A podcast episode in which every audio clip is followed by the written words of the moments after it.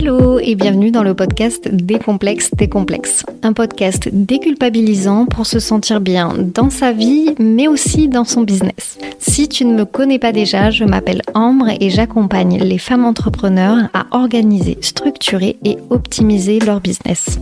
Mon souhait est de partager ici avec toi mes expériences, mes réflexions, mon expertise, mais je compte bien aussi inviter d'autres femmes entrepreneurs à prendre la parole pour faire sauter tous nos complexes. Tu l'auras compris, nous allons donc parler d'entrepreneuriat, de développement personnel, mais aussi d'organisation, puisque c'est mon métier. Alors, es-tu prête à déculpabiliser? Parce qu'on se retrouve tout de suite dans l'épisode du jour.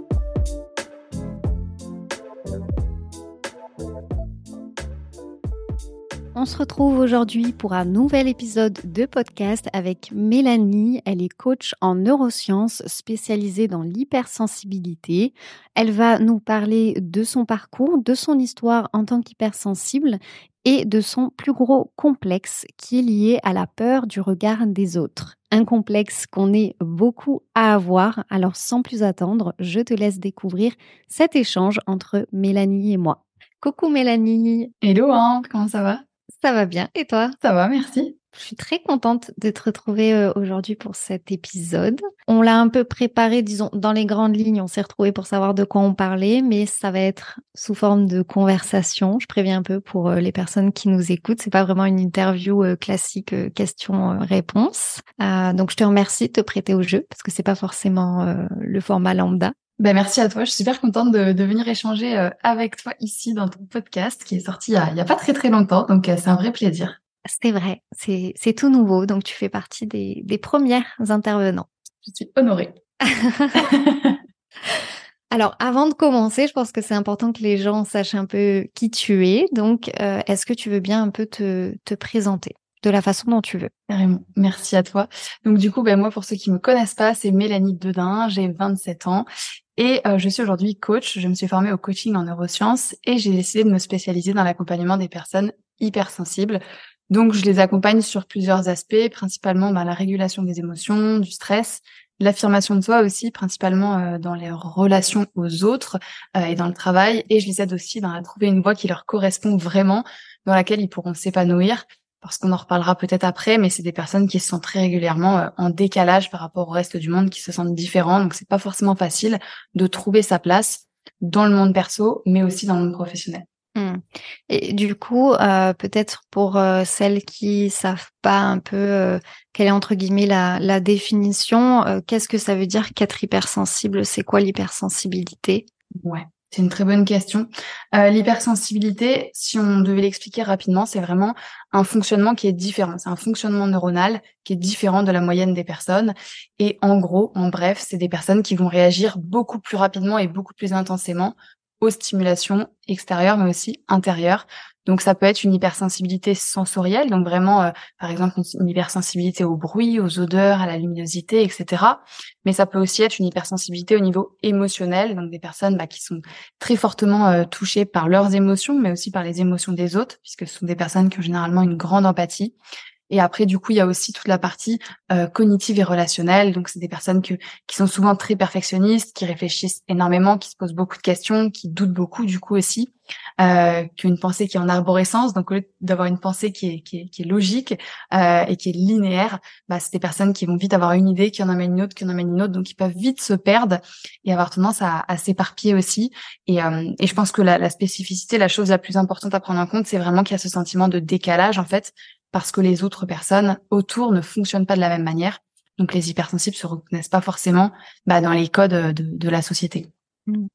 C'est vrai qu'avoir une différence, c'est toujours euh, difficile à assumer, je trouve, et euh, notamment tout ce qui est différence émotionnelle, euh, façon de penser, euh, tout ça. Donc, euh, je trouve ça cool que tu accompagnes ces personnes-là, d'autant plus que tu es hypersensible, donc tu sais ce que c'est au, au quotidien. Carrément, carrément. Ah bah moi j'ai tous les aspects. De toute façon, je suis en, plein dedans, à fond dedans, et euh, et ça m'a longtemps bloqué. Ça a longtemps été quelque chose que que j'essayais de cacher en fait parce que j'en avais honte.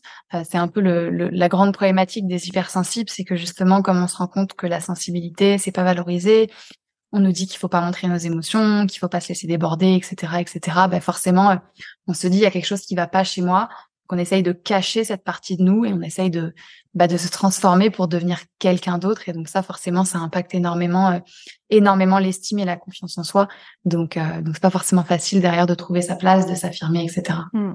C'est terrible de devoir se cacher, euh, tu vois, par rapport aux, autres. Carrément. Par contre, il y a une question qui me vient à l'esprit là euh, pendant que tu expliquais tout ça. Mm-hmm. Est-ce qu'on est obligé d'avoir la panoplie entre guillemets euh, complète de l'hypersensible pour être hypersensible ou euh, est-ce que ça peut être, euh, je sais pas, que une hypersensibilité émotionnelle ou on a une hypersensibilité que au bruit mais pas aux odeurs, tu vois? Carrément. Ouais, c'est une très bonne question.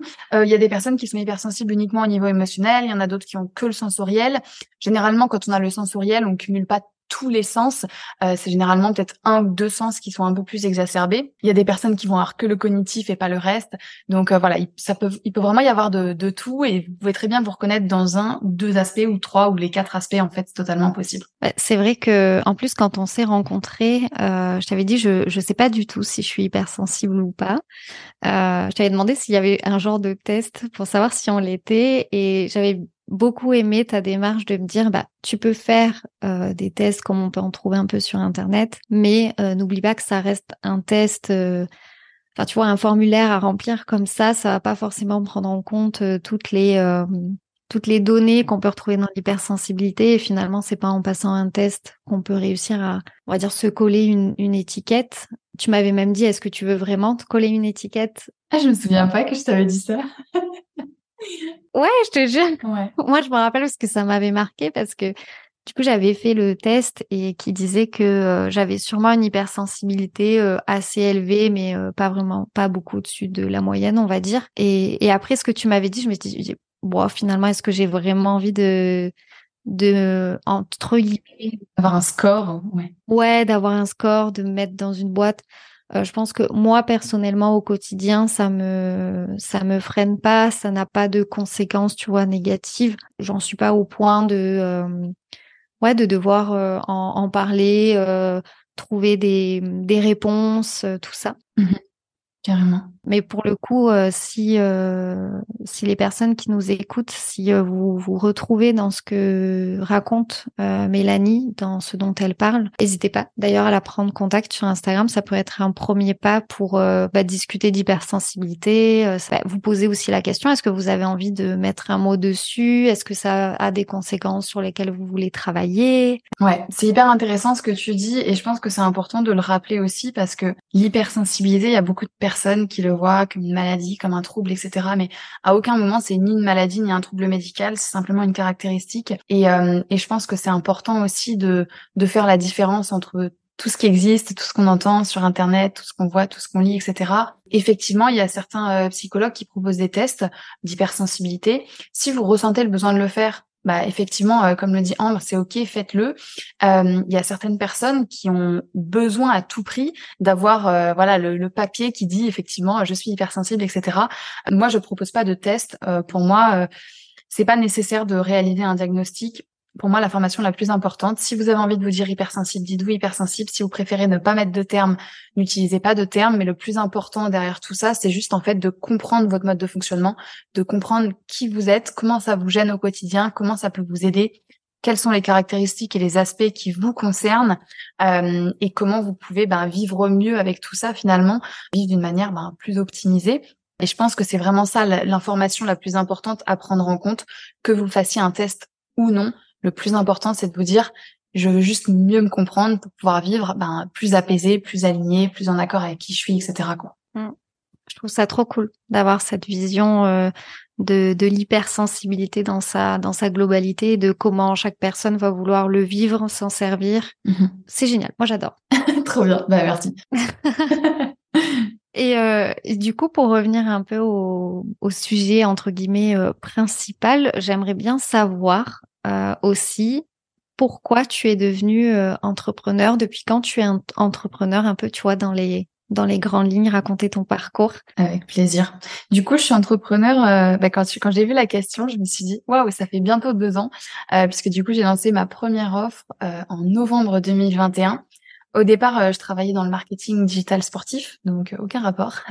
Et j'ai eu des expériences intéressantes, j'ai eu des expériences enrichissantes, etc. Mais je me suis jamais sentie totalement à ma place. après mon master, tout de suite, bah, j'ai eu l'opportunité de, de démarrer un CDI en start-up à Paris. Euh, faut savoir déjà que je déteste Paris. je pense qu'il n'y a rien de pire euh, pour l'hypersensible que je suis. Trop de bruit, trop de monde, trop de stimulation, etc. Bref, c'était vraiment pas pour moi. Euh, et voilà, et en, choisissant ce CDI, j'avais un peu voulu, ben, tu sais, comme beaucoup de personnes, rentrer dans, dans, dans un moule aussi, tu vois, rentrer dans, dans un chemin euh, un peu tout tracé, le chemin qu'il faut prendre, etc. Et, euh, et, très rapidement, je me suis rendu compte que j'étais pas à ma place. Alors forcément, à ce moment-là, il y a le Covid qui est arrivé, donc euh, ça a intensifié et accéléré les choses, euh, mais je me suis retrouvée avec une charge de travail euh, très importante puisque du coup il y a eu des licenciements dans la boîte. On s'est retrouvé avec beaucoup plus de travail parce qu'on était en digital et tous les événements en physique s'arrêtaient forcément. Euh, donc on s'est un peu retrouvé surchargé. Je dormais presque plus, je mangeais quasiment pas, etc. Et et j'avais plus aucune envie en fait. Je juste je me levais je mangeais en deux minutes je travaillais. Et euh, et en fait j'étais tellement épuisée que je commençais à faire des erreurs et euh, je me sentais vraiment pas du tout du tout du tout à ma place. Euh, j'étais même pas emballée par les projets ou quoi que ce soit. Et après que mon médecin m'ait mise en arrêt maladie euh, j'ai énormément cogité. euh, alors il m'a mis en arrêt maladie. Moi, au bout de deux jours, j'étais déjà en train de me dire ça va pas, il faut que je rebondisse, etc. Mode panique activé. Euh, et puis je me suis dit, je pense que si si t'as si t'as arrêté, c'est pour que tu te calmes. Donc euh, pose-toi deux minutes. Et euh, au début, il y a eu beaucoup de beaucoup de réflexions comme quoi j'étais trop nulle, pourquoi est-ce que moi j'avais pas réussi, pourquoi est-ce que j'avais pas tenu le coup alors que d'autres tenaient le coup, etc. Euh, pourquoi en fait je fonctionnais pas comme les autres. Et c'est vraiment à ce moment-là que j'ai commencé à faire mes recherches que j'ai compris que j'étais hypersensible effectivement et que du coup bah je fonctionnais euh, effectivement différemment et qu'en fait je pouvais pas lutter contre ça parce que euh, ben parce que c'était qui j'étais c'était moi en fait tout simplement. Donc je pouvais pas essayer de me caler sur le fonctionnement sur le rythme de quelqu'un d'autre sur euh, sur les envies sur la carrière de quelqu'un d'autre alors que ça me correspondait pas et à ce moment-là, du coup, ça a été très très clair dans ma tête. Euh, je savais que je reprendrais pas mon boulot en fait parce que j'étais pas du tout à ma place et parce que aussi c'était hors de question que je me rende malade, euh, que je me rende malade pour un boulot euh, à n'importe quel âge, mais encore plus à 24 ans alors que je viens de rentrer dans le monde professionnel quoi. Donc donc du coup j'ai commencé ben à à faire un peu plus de recherche sur l'hypersensibilité, à me recentrer sur moi aussi. Euh, j'ai identifié bah, quels étaient mes besoins, quelles étaient mes valeurs, euh, quels étaient mes talents surtout, et je me suis demandé bah, comment est-ce que je pouvais mettre mes talents et ma sensibilité euh, au service des autres parce que j'avais vraiment cette envie d'aider les autres, euh, de faire quelque chose qui avait plus de sens pour moi. Et du coup, bah, à ce moment-là, euh, le coaching, c'est un peu apparu comme une évidence aussi euh, parce que j'avais eu l'occasion par le biais de mes études de me faire coacher aussi. Euh, donc j'ai repris un petit job bah, dans le bâtiment à côté et j'ai commencé à me former du coup au coaching en neurosciences avant de me lancer à mon compte directement. Ok, je savais pas du tout que tu avais découvert ton hypersensibilité. Euh, finalement juste avant de te lancer dans l'entrepreneuriat Ouais, carrément. Ouais, ouais, c'était vraiment. Euh, enfin, je l'ai découvert. Disons que j'ai toujours su que j'étais quelqu'un de très très très sensible. Euh, à mon anniversaire de mes deux ans, juste quand tout le monde était là autour de moi et, et on m'a offert un poisson rouge, j'ai pleuré. Donc donc voilà, déjà il y avait, je savais qu'il y avait une très grande sensibilité émotionnelle, même si je voulais pas l'admettre. C'était surtout ça en fait. mais j'avais pas forcément conscience de tous les aspects et du fait qu'on puisse mettre un mot derrière en fait. Donc ça a expliqué beaucoup de choses aussi. Tu vois, j'étais très souvent gênée par euh, par les matières, par les étiquettes, par certains vêtements, euh, par le bruit, voilà, par, par plein de choses, mais je savais pas effectivement qu'on pouvait mettre un terme dessus.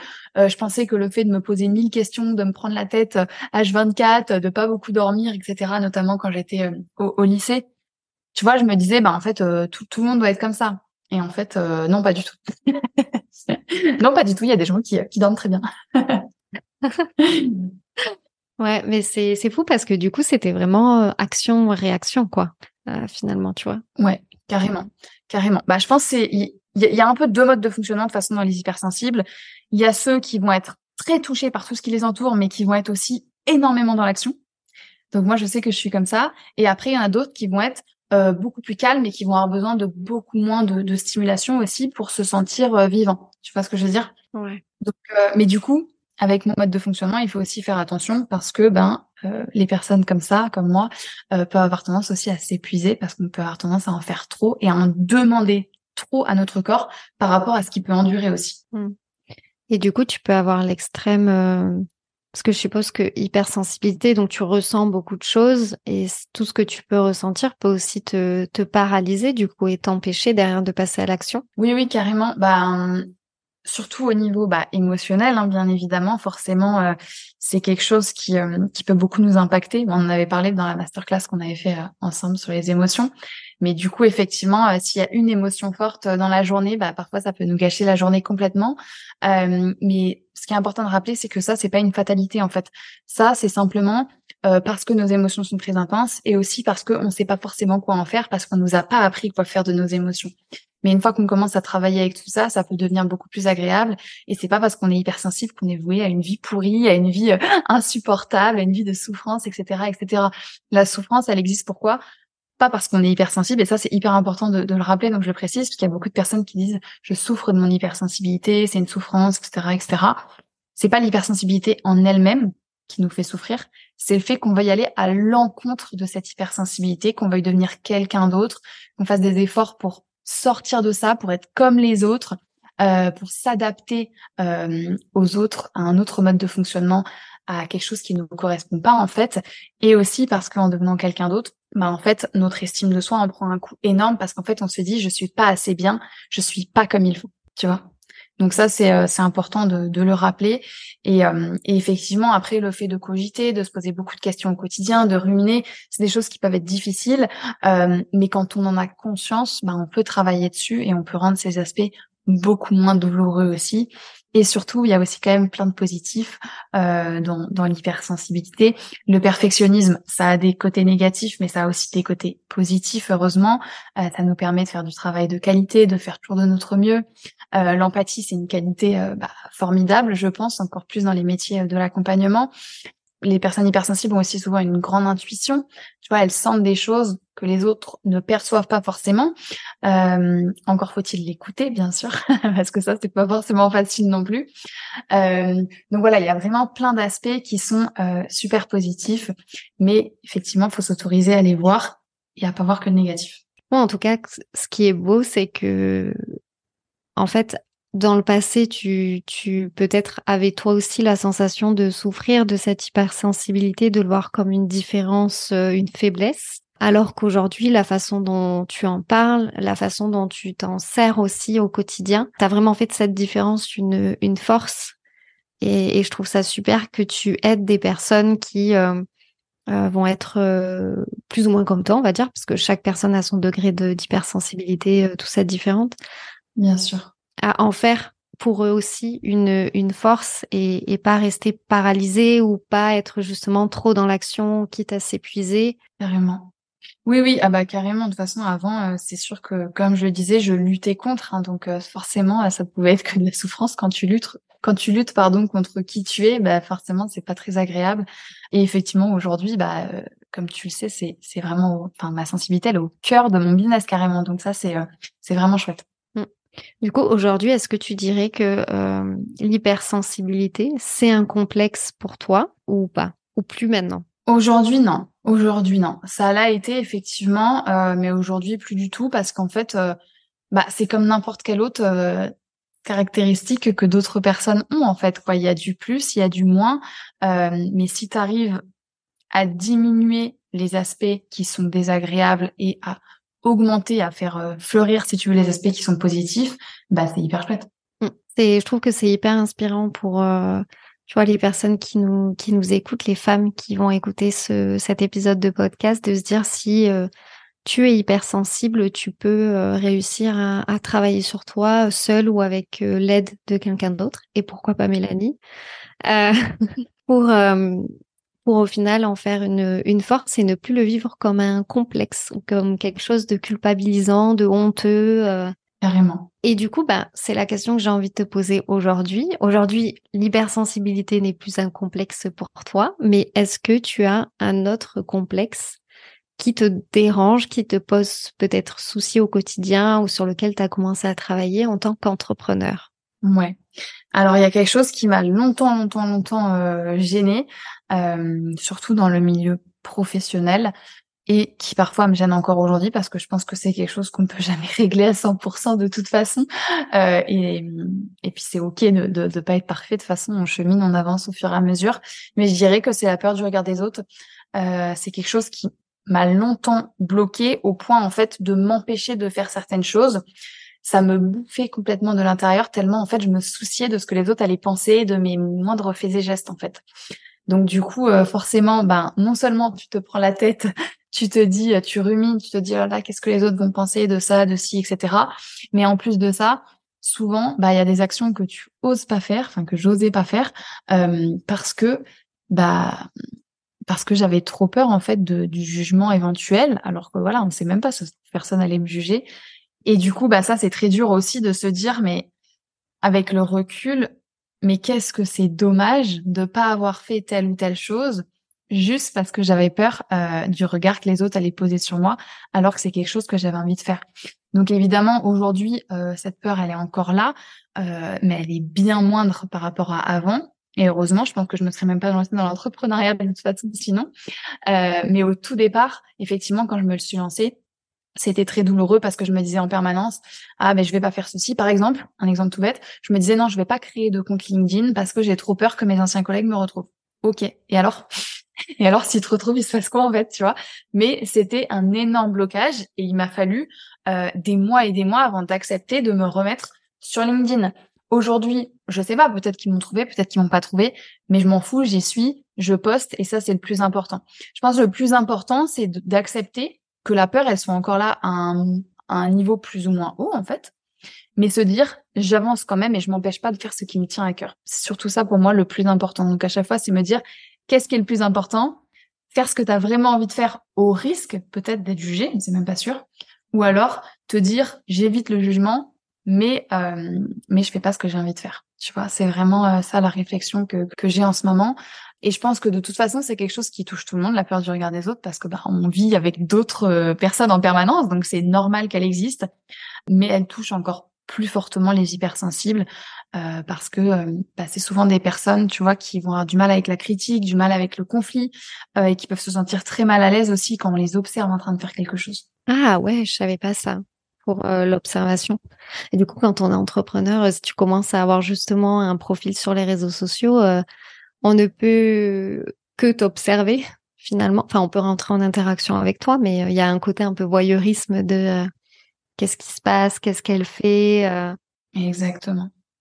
Exactement. Et après, tu vois, ça peut aussi être des exemples de tous les jours. Moi, j'avais un client qui m'avait dit, et je me souviens au début, il avait, il avait honte, il voulait pas me le dire parce que parce qu'il avait peur justement que je le juge là-dessus ou que ce soit ridicule. Mais par exemple, lui, la peur du regard des autres, ça l'empêchait ça le bloquait dans un exemple tout bête du quotidien qui était tourne sa pelouse. Il se disait ah bah non, si je sais que le voisin est à côté, il risque de me regarder en train de faire. J'ai pas envie qu'il se dise comment je tourne la pelouse, est-ce que je le fais mal, est-ce que je le fais tant, euh, est-ce que je le fais euh, trop, ça me prend trop de temps, blablabla. Bla, bla. Et donc du coup en fait, il attendait que ses voisins soient rentrés pour pouvoir aller tourner sa pelouse, même si ça l'arrangeait pas de le faire à un autre moment, tu vois. Et ça c'est des exemples vraiment euh, typiques du quotidien qui peuvent bloquer les hypersensibles par rapport au regard des autres. Et c'est quand même un peu un peu embêtant. Bah ouais. Donc si on peut s'en débarrasser, bah, c'est plutôt cool. c'est sûr. Après, comme tu dis, est-ce qu'on peut vraiment s'en débarrasser à 100% Je je sais pas, mais en tout cas, on peut travailler dessus, tu vois. Ouais. Euh, surtout pour les aspects les plus problématiques. Exactement. Mais euh, tu penses du coup que ça t'a beaucoup paralysé, que ça t'a empêché d'avancer peut-être plus rapidement au niveau de ton business, surtout au début? Je pense que oui, euh, parce que je n'osais pas forcément me montrer sur les réseaux comme j'aurais voulu le faire. Euh, alors aujourd'hui c'est cool, je, je, fais des lives, je fais des, je fais des podcasts, je fais des vidéos, etc. Même si on peut toujours faire mieux de toute façon. Euh, évidemment, si j'avais encore moins peur du regard des autres, bah peut-être que je ferais des lives toutes les semaines ou j'en sais rien, voilà. Euh, après peut-être que ça dépend de mon niveau d'énergie, de plein de choses aussi, mais en tout cas, euh, oui, je pense qu'au début effectivement, euh, ça m'a fait aller moins vite. Donc, euh, donc, euh, donc voilà. Après, ça bloque dans le business, dans le berceau. Il peut y avoir vraiment plein, plein d'aspects, mais euh, mais le plus important, c'est de se dire qu'on évolue et c'est de surtout de se dire est-ce que ça m'empêche de faire des choses qui sont importantes pour moi, qui me tiennent à cœur, tu vois? Mmh. Bah ouais, parce que si c'est vraiment bloquant et que tu t'empêches de faire des choses qui peuvent te rendre heureuse, c'est c'est dommage quoi, parce que tu tu tu perds du temps et puis ça te bouffe de l'intérieur, je pense. Tu as parlé de, de ruminer. Vraiment. Euh, j'ai un épisode de podcast qui va ou qui vient de sortir, je sais plus s'il va sortir juste avant de celui-là, euh, où je parle justement de un peu de, de ça, en fait, du fait que je me sente plus bête que tout le monde. Enfin bref, je vais pas vous résumer le, le podcast maintenant, mais mais ouais, il y a ce truc de euh, euh du coup quand je suis euh, étouffée par cette peur, je, je rumine et je rentre dans un mal-être et dans une presque une, une parano, tu vois. De l'exemple de ton client qui avait peur du voisin qui va regarder si euh, comment il tombe sa pelouse et tout, ça, ça devient presque de la parano. Alors que oui, oui, carrément. Et au final, tu rentres dans un cercle vicieux qui est euh, encore euh, encore pire en fait euh, et qui te qui t'entraîne complètement dedans parce qu'une fois que tu t'es dit oh là là qu'est-ce qui va se dire etc bah en fait ça y est t'as enclenché le, le, cercle vicieux des pensées négatives des pensées qui te font du mal etc et là tu te retrouves parfois dans un mal-être mais mais catastrophique. Moi je me souviens quand j'étais plus jeune combien de fois j'ai passé au lit etc à me torturer l'esprit pour des trucs en fait mais qui étaient pas du tout importants mm. qui avaient aucune importance finalement. Ouais. Et euh, pour toi, c'est surtout euh, parce qu'il y en a, euh, je pense, qui ont cette cette peur du regard des autres, plutôt physique entre guillemets. Tu vois le jugement physique et d'autres plus le jugement intellectuel, émotionnel. Je sais pas trop comment comment l'expliquer. pour toi, c'est un peu des deux, surtout l'une des deux catégories, on va dire. Alors, je dirais que quand j'étais plus jeune, effectivement, il y avait peut-être aussi au niveau de l'image physique, au niveau de comment je m'habillais, etc. Et parfois, c'est encore présent aussi, hein, parce que parfois, je me dis, oh là là, ben non, je vais pas sortir euh, genre en legging aujourd'hui. Euh, c'est genre, euh, oh non, on va voir mes fesses et tout, je veux pas, genre, j'assume pas et tout. Même parfois, c'est encore présent aujourd'hui, mais ça a énormément évolué déjà parce que je m'habille beaucoup plus comme je le veux qu'avant. Mais je pense que moi, c'est plutôt euh, l'aspect effectivement intellectuel, moral, tu vois, qui, qui joue le plus.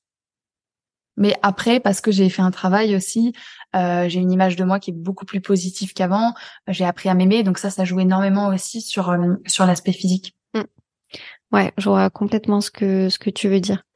Moi, j'ai j'ai jamais été diagnostiquée avec des TCA, mais euh, je pense que je m'en suis euh, pas mal rapprochée. J'ai été suivie par une psy où je, on a beaucoup euh, parlé de, de ça.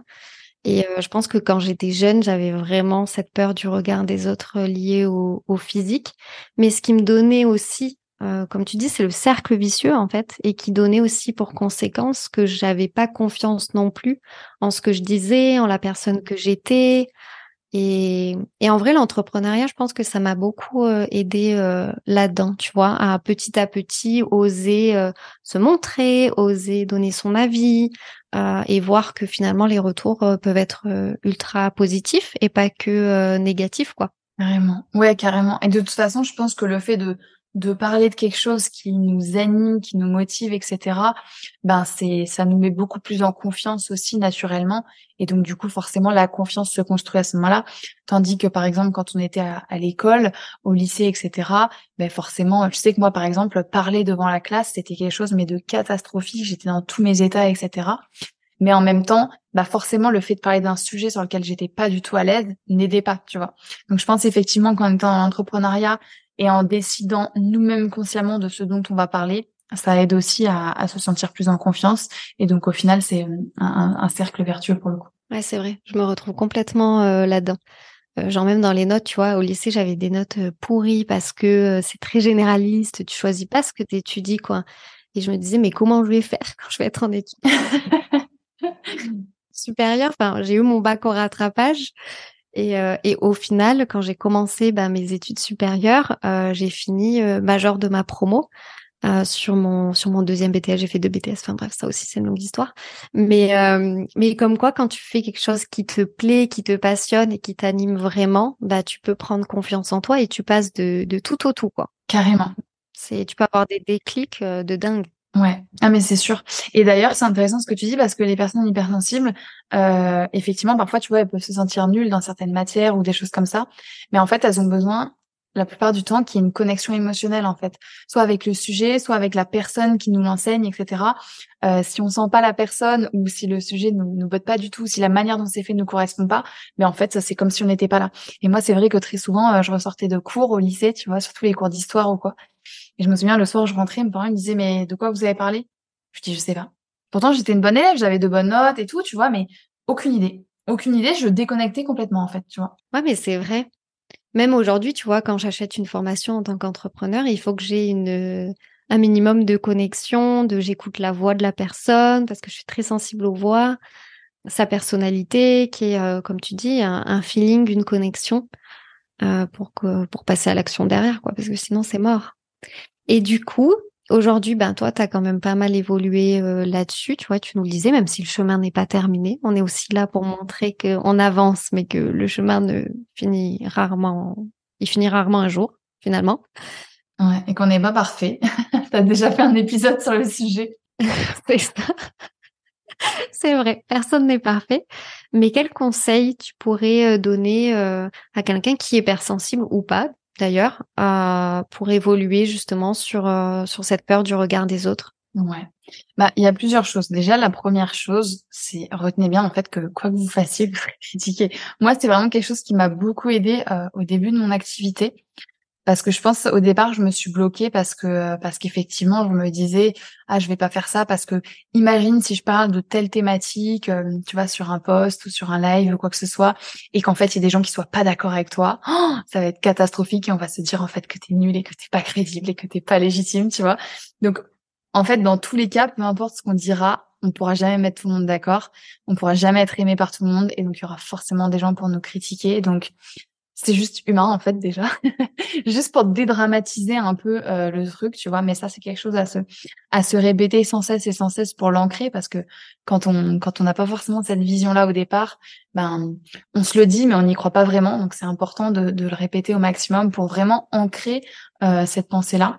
Ouais. En plus. Ensuite, c'est vraiment Ouais, pardon. Non, non, dis-moi. Je voulais juste rebondir sur, euh, sur ça. souvent, en plus, il y a ce truc de l'effet miroir quand quelqu'un nous critique. Euh, c'est parce qu'il voit quelque chose en toi qu'il n'a pas chez lui, euh, ou quelque chose qu'il a chez lui mais qui le dérange. Euh, donc finalement, prendre ce recul-là aussi et d'essayer de se dire, OK, pourquoi il a cette réaction-là? Finalement, ça nous fait vite nous rendre compte que c'est pas nous qui sommes en jeu, mais c'est plutôt elle-même qui se qui s'autocritique ou qui qui est peut-être jalouse de quelque chose qu'elle n'a pas. C'est euh, c'est marrant que tu dis ça parce que du coup t'anticipes à ce que j'allais dire juste après. Et euh, et, et, ça c'est un truc euh, tu vois j'avais pas cette information avant tu vois j'avais pas cette notion là et ça ça aide énormément. Et c'est hyper important de, de prendre conscience effectivement qu'on fonctionne tous en miroir. On est tous des miroirs pour les autres même si on se rend pas forcément compte euh, à première à première vue tu vois au premier abord et tout. Mais vraiment si quelqu'un vous critique c'est qu'il y a quelque chose qui le gêne chez lui, ça le renvoie à quelque chose chez lui avec lequel il n'est pas à l'aise, quelque chose qu'il n'accepte pas, quelque chose qu'il a refoulé, ou quelque chose au contraire qu'il aimerait bien avoir justement et que lui il a pas. Donc euh, donc vraiment euh, dédramatiser là-dessus et, dites-vous que quand quelqu'un vous critique, vraiment c'est pas par rapport à vous, mais c'est vraiment par rapport à lui-même. Ça, ça aide énormément. Donc euh, donc merci de l'avoir mentionné. C'est bien, des complémentaires pour le coup. Carrément, carrément, j'adore. Ensuite, euh, je pense que c'est important aussi de faire la différence entre si réellement quelqu'un vous critique, parce que oui, ça peut arriver du coup. Est-ce que vous avez envie de garder ce qu'on vous dit ou pas? Est-ce que déjà c'est une personne que vous admirez ou est-ce que c'est quelqu'un dont vous avez rien à faire? Euh, Si c'est quelqu'un dont vous avez rien à faire, ben juste laissez couler en fait. Dites-vous, ça n'a pas d'importance parce que dans tous les cas, j'ai pas envie que ma vie ressemble à celle de la personne en question. Ok, ça c'est hyper important à, prendre en compte aussi parce que parfois on se prend la tête pour des trucs, mais des gens dont on se fout complet, alors qu'en fait on n'a même pas envie de ressembler à cette personne d'avoir sa vie ou d'être comme elle, etc., etc. Donc ça c'est important aussi. Et pour le coup, si jamais c'est quelqu'un qui vous fait une remarque et c'est quelqu'un ben, qui est dans votre entourage proche ou c'est quelqu'un que vous admirez, euh, c'est quelqu'un dont vous aimeriez bien bah, suivre le chemin, etc., etc. Mais ben, dans ce cas, prenez quand même du recul sur ce que la personne vous dit et gardez que l'aspect constructif, que ce qui est utile pour vous, que ce qui vous per que pardon, ce qui peut vous permettre de vous améliorer euh, et le reste, ben laissez tomber en fait quoi. Vraiment, à chaque fois, essayez au maximum de prendre du recul dès que vous pouvez et de vous dire qu'est-ce que je garde, qu'est-ce que je garde pas, qu'est-ce qui me fait du bien ou qu'est-ce qui peut m'être utile ou qu'est-ce qui est à l'inverse juste mais mais mais nocif en fait, mais toxique. Ça c'est important. C'est hyper intéressant parce que du coup c'est comme si un peu tu avais un je vais essayer d'imager un, filtre, tu vois, comme des euh, lunettes de soleil qui te permettent de, dire, euh, ok, première chose euh, par rapport à ce qu'on disait sur l'effet miroir, est-ce que qu'est-ce qui se passe réellement derrière ça? Pourquoi cette personne me renvoie ça? Et deuxième filtre, c'est qu'est-ce que je prends? Qu'est-ce que je jette? Et, ce filtre, on peut l'appliquer sur sur nous-mêmes quoi directement. On n'est pas obligé. la personne en plus en face n'a pas besoin de savoir si tu vas prendre en compte ce qu'elle te dit ou pas. C'est ok, très bien carrément. Et, euh, et c'est pas facile au début parce qu'on n'a pas l'habitude de le faire, comme tu dis, mettre ce filtre, mettre ces lunettes là. Mais plus vous allez le faire, plus ce sera naturel, plus ce sera automatique en fait. Donc entraînez-vous au maximum. De toute façon, il n'y a pas de secret, il n'y a rien qui fonctionne en un claquement de doigts direct. Soit parce qu'on vous donne une question, un outil ou quoi que ce soit que ça marchera du jour au lendemain. Donc juste tester, il y a que comme ça que, que vous pourrez euh, ben, apaiser cette peur-là et, et, aller, et aller mieux aussi. Grave. Le bon vieux test and learn. c'est clair, c'est clair. Et après, bah, au-delà de ça, sinon, euh, pour pour apaiser cette peur du regard de l'autre, bon, il y a plein de choses qui sont possibles, qui peuvent aider. Euh, par exemple, le fait de, lister ses réussites, d'en avoir confiance, d'en avoir conscience, pardon, euh, bah, ça peut déjà permettre de booster la confiance. Ça, c'est c'est important aussi parce que du coup, plus on a confiance en soi, moins on aura peur finalement d'être euh, chamboulé, enfin moins on, pourrait être chamboulé finalement par une autre personne, par une remarque ou quoi que ce soit. Euh, le fait de passer à l'action, comme on vient de dire, un test and learn, plus vous allez passer à l'action, plus vous allez apprendre, plus vous allez avoir les ressources en vous, plus vous allez vous sentir capable, donc plus vous vous sentirez confiant en fait. Et ensuite, forcément, bah, avoir conscience de ses talents. Euh, ça, c'est, je disais tout à l'heure justement que le fait d'avoir une meilleure image de soi, une, image de moi qui était plus positive, ça m'avait beaucoup aidé plus on va avoir conscience de ses talents, de ses forces, de ses qualités, etc., plus notre image euh, de nous-mêmes, elle va être positive et ça, ça va nous aider. En gros, ce qu'il faut retenir, je pense, c'est que tu, tu me diras, c'est d'accord, c'est que faut arrêter au maximum de mettre le focus sur les autres et essayer de se concentrer au maximum sur soi en fait, parce que c'est vraiment en, en mettant justement un filtre pour cacher l'extérieur, vraiment en coupant les avis de l'extérieur et en se recentrant sur soi qu'on va pouvoir renforcer sa sécurité intérieure. Et pour moi, c'est vraiment en renforçant notre sécurité intérieure, bah, qu'on se sentira de plus en plus inébranlable, en fait, tu vois. Et plus on va se sentir inébranlable, ben, moins on sera, euh, on sera, on sera, comment dire, euh, on pourrait être perturbé, on pourrait être déstabilisé par les avis, par les commentaires, etc.. Ouais, je suis complètement euh, d'accord. Et je pense que c'est là où, euh, quand on dit euh, attention de bien choisir son entourage, c'est c'est important parce que si tu es entouré de personnes qui se bouffent elles-mêmes pour plein de choses qui ne vont pas dans leur vie perso, pro, etc., souvent elles vont venir empiéter sur votre vie à vous. Et si vous n'arrivez pas à appliquer les filtres dont tu parlais, euh, ben on peut vite se laisser euh, bouffer également quoi. Et après c'est un cercle vicieux. C'est ça. C'est hyper intéressant. Je pense qu'il y a plein de bons conseils là. Euh, j'espère que vous avez pris des notes. Ça s'est enchaîné, mais ouais, je pense que ça peut que ça peut beaucoup beaucoup aider. En tout cas, franchement, merci beaucoup pour tous ces, ces conseils parce qu'on sent en plus que c'est du que c'est du vécu et que c'est pas des conseils lambda qu'on sait que ça va être impossible à appliquer ou ou qui vont pas forcément euh, être faciles à, à, mettre en place dans le dans le quotidien. Et comme tu dis, ça prend du temps. C'est d'abord en prendre conscience, puis petit à petit changer sa façon de penser, euh, appliquer ses filtres, prendre du recul, etc. Et pour décomplexer aussi, puisqu'on est dans le thème, euh, juste un petit rappel, c'est peut-être que tout ce dont on a parlé aujourd'hui vous parlera pas. Peut-être qu'il y a des choses qui fonctionnera pas pour vous et c'est totalement ok, justement. C'est pour ça que le plus important, c'est de tester, parce que peut-être qu'il y a certains conseils qui vont pas fonctionner pour, pour vous. Peut-être qu'il y en a d'autres qui vont super bien marcher. Peut-être même que vous allez trouver d'autres choses, ou vous allez faire des mix entre plusieurs conseils et que ça va marcher pour vous.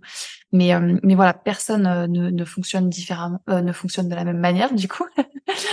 donc, donc c'est totalement ok de pas, de pas avoir le, bah, le même mode d'emploi pour tout le monde. Donc, tester et et ensuite, ben, prenez conscience de ce qui marche le mieux pour vous. Mm.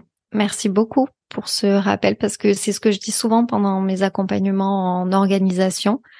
tu vois, tu as plein d'astuces productivité qui vont marcher pour des personnes et pas pour d'autres. Et je pense que ouais, ça peut aider à décomplexer pour celles qui nous écoutent de se dire ça, moi, ça me parle pas du tout, donc je laisse tomber. C'est encore une fois, j'applique le filtre, hein, je prends ou je jette. Carrément. Ça va rester ça, je crois. Et euh, dans les moments difficiles comme ça où tu peux culpabiliser, complexer par rapport à quelque chose ou avoir du mal à passer à l'action ou quoi que ce soit, est-ce que tu as un peu un leitmotiv, euh, une citation, un film, une musique qui te fait du bien et qui t'aide à passer à l'action ou au moins à diminuer ta peur sur l'instant présent? Ouais. Bah, il y, a une, une phrase qu'on m'a dite il y a pas longtemps et que j'ai trouvée superbe et du coup je me suis dit que j'allais me la noter et l'avoir près de moi tous les jours parce que je la trouve géniale. Euh, c'est une phrase euh, en anglais de Leonard Cohen mais du coup je vais la dire en français. C'est en fait euh, il y a une faille dans chaque chose et c'est ainsi que la lumière entre. Et je trouve ça super beau en fait.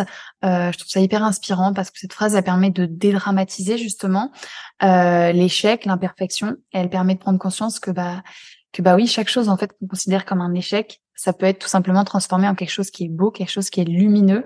Et en fait, on n'a pas à, cacher ce qu'on a raté, on n'a pas à cacher là où il y a des trous, là où il y a des failles, euh, là où il y a des fissures, mais tout simplement, on peut juste le transformer euh, pour la mettre en valeur, en fait, parce que ça peut avoir plein de positifs aussi. Ouais, je, j'adore cette phrase. Je la connaissais pas, mais euh, bon, je suis un peu déçue que tu ne l'aies pas dite en anglais. je rigole. je, je, peux la dire en anglais. Hein.